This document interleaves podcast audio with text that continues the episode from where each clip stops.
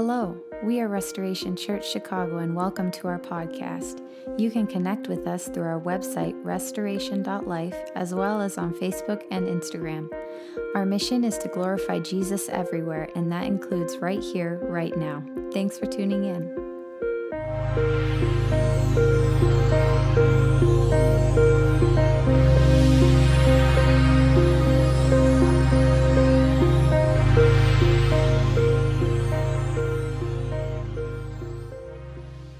Yeah, good morning.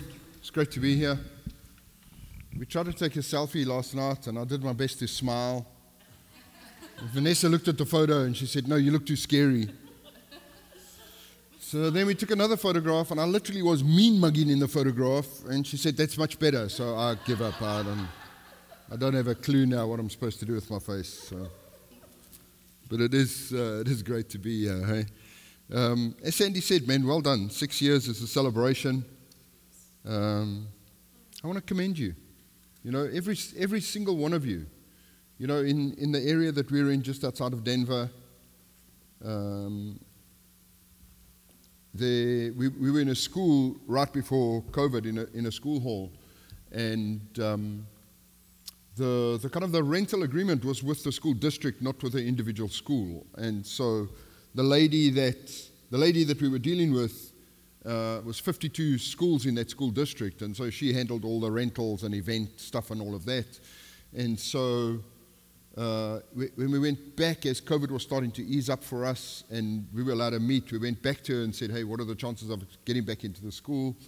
And uh, I think she said cl- close to full capacity in terms of churches renting those 52 schools. I don't think all of them, but very close to it. And she said only six have inquired about coming back. COVID shut churches down at an unprecedented rate. And so, for you guys to have made it through COVID, well done. Well done.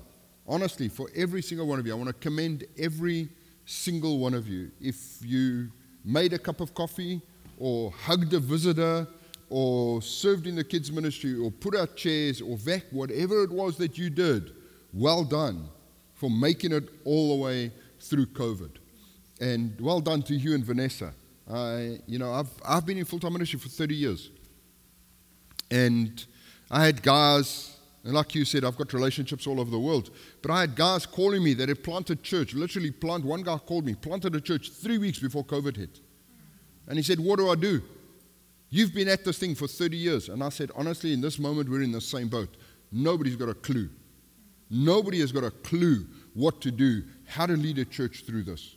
We, have never experienced that in living memory. And so, again, to you guys, absolutely well done for sticking it through, for finding ways to do this, and for, and for keeping your community together. Absolutely well done to both of you. Hey? Um,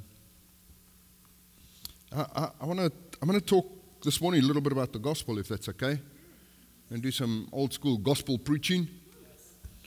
Um, but I want to say this you know, ch- churches that have the heart that you have, churches that have the gospel as their, as their, as their heart, become trophies of grace. And they become display cases where God can put his trophies of grace on display for the world to see. And we, are going to, hopefully, we'll, tell, we'll find a way to tell a few little stories as we go along the way. Trophies of grace, salvation, healing, marriages restored, a place where people can find dignity again and destiny.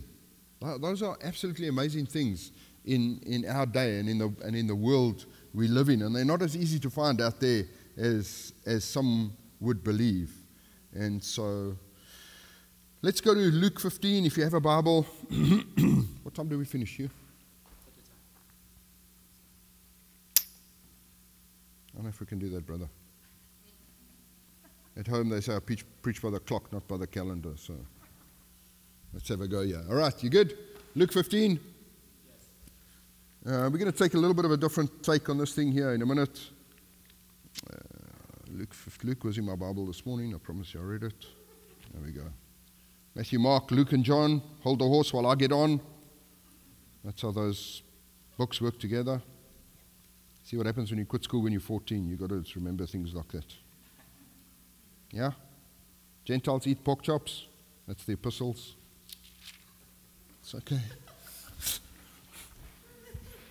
it's okay. Hugh's already regretting having me in. Like, why? Why did I do that? Okay, here we go. Uh, Luke 15. We're going to read from verse 1. You there? Now, the tax collectors and the sinners were all gathered around to hear him. Excuse me. But the Pharisees and the teachers of the law muttered, This man welcomes sinners and eats with them. In verse 3 says this Then Jesus told them this parable. So if you miss that one word in verse 3, you are going to miss the whole context of chapter 15. If you miss Jesus told them this parable, and what the commentators tell us about that is Jesus is talking to the sinners, right? That's what he says. The tax collectors, who in those days were the lowest form of humanity.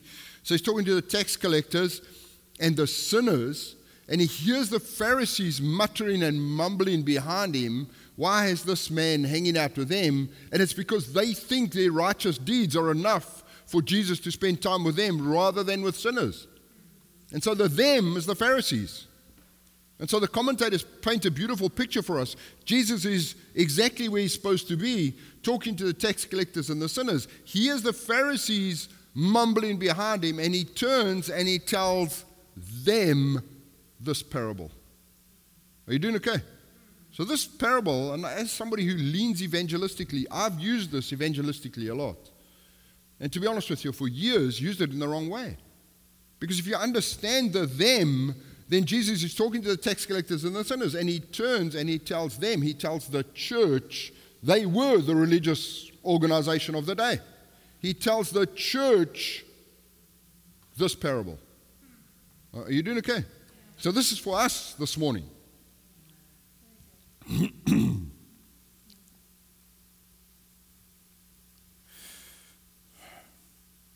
so, just, just again, uh, R.T. Kendall says that a parable is a simple story that conveys a powerful truth. Yeah? So again, we we, we take this, there's three parables, right? Lost sheep, lost coin, lost son. But Jesus, but the Bible says he turned and he told them this parable. So these three stories now, the lost coin, the lost sheep, the lost coin, the lost son, are a single story, and they're going to convey one powerful single truth to us as a church this morning. Okay? So here we go. Suppose one of you has a hundred sheep and loses one of them. Does he not leave the 99 in the open country and go after the lost sheep until he finds it? He doesn't go after it until he gets bored. He doesn't go after it until he gets tired. He doesn't go after it until it gets too hot or too rainy or too cold or too whatever. He goes after the lost sheep until he finds it. There's so much we could talk about in that, but I'm going to try and just stick with what we're doing this morning. And when he finds it, he joyfully puts it on his shoulders and goes home. Then he calls his friends and neighbors together and says, Rejoice with me, I found my lost sheep. I tell you that in, the same way, there will be more rejoicing in heaven over one sinner who repents than over 99 righteous persons who do not need to repent. Or suppose a woman, and this is the key, this, this, the coin unlocks the whole parable for us. Or suppose a woman has 10 silver coins and loses one. Does she not light a lamp and sweep the house and search carefully until she finds it? And when she finds it, she calls her friends and neighbors together and says, Rejoice with me, I found my lost coin. In the same way, I tell you, there's rejoicing in the presence of the angels of God over one sinner who repents. Jesus continued, There was a man who had two sons. The younger one said to his father, Give me my share of the estate. Some powerful truth in that, eh? You know, my dad passed a little while ago. Uh, actually, maybe 12 years ago now. Um, and you understand this, right? That's when you get your estate. You get your estate when your father dies. You get your inheritance when your father dies. And so there's a powerful truth that the son is saying to the father, right? I wish you were dead. Can't wait for you to die.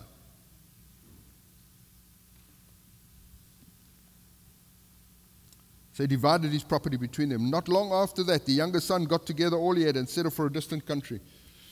So he wished his father dead. You doing all right? He wished his father dead. Now he's going to take his inheritance and he's going to go to a distant country, far away from the reach of his father. So he wished his father dead, and now he's going to go and live as if his father is dead. Far away from his father's influence. And that sound like people that live away from God in our day. It's going to get as far away from God as I can. I want God to bless me, but I want to get as far away from God as I can. He settled for a distant country and there squandered his wealth in wild living. If you've got an overactive imagination like me, then your imagination could really run wild as to what wild living is. After he spent everything, there was a famine in the land, in the whole country, and he began to be in need. So he went and hired himself out, a citizen of that country, who sent him to his field to feed the pigs. That's, you understand, that's not a good place for a little Jewish boy to be, right? You're not supposed to have anything to do with pigs. He longed to fill his stomach with the pods that the pigs were eating, but no one gave him anything. See, in that place that he was in, he was considered lower than a pig. Feed my pigs, but don't you touch their food. Sin will always lead us to those kind of places. Sin always removes dignity, always removes destiny, always lowers us to a base level. And when he came to his senses, he said, How many of my father's hired men have food? Isn't that fascinating? My father. Because you wished your father dead and you try to live as if your father was dead, but now there's a my father. Let me go back to my father. That's fascinating. See, see, man is unique in all of God's creation. Let us make man in our image. We're the only part of creation that is created in the image of God. And then God breathes on man. And we're the only part of creation that carries the breath of God. Animals breathe, we carry the breath of God. And then we see God walking in the garden looking for Adam. Adam, where are you? We're the only part of creation that is created for fellowship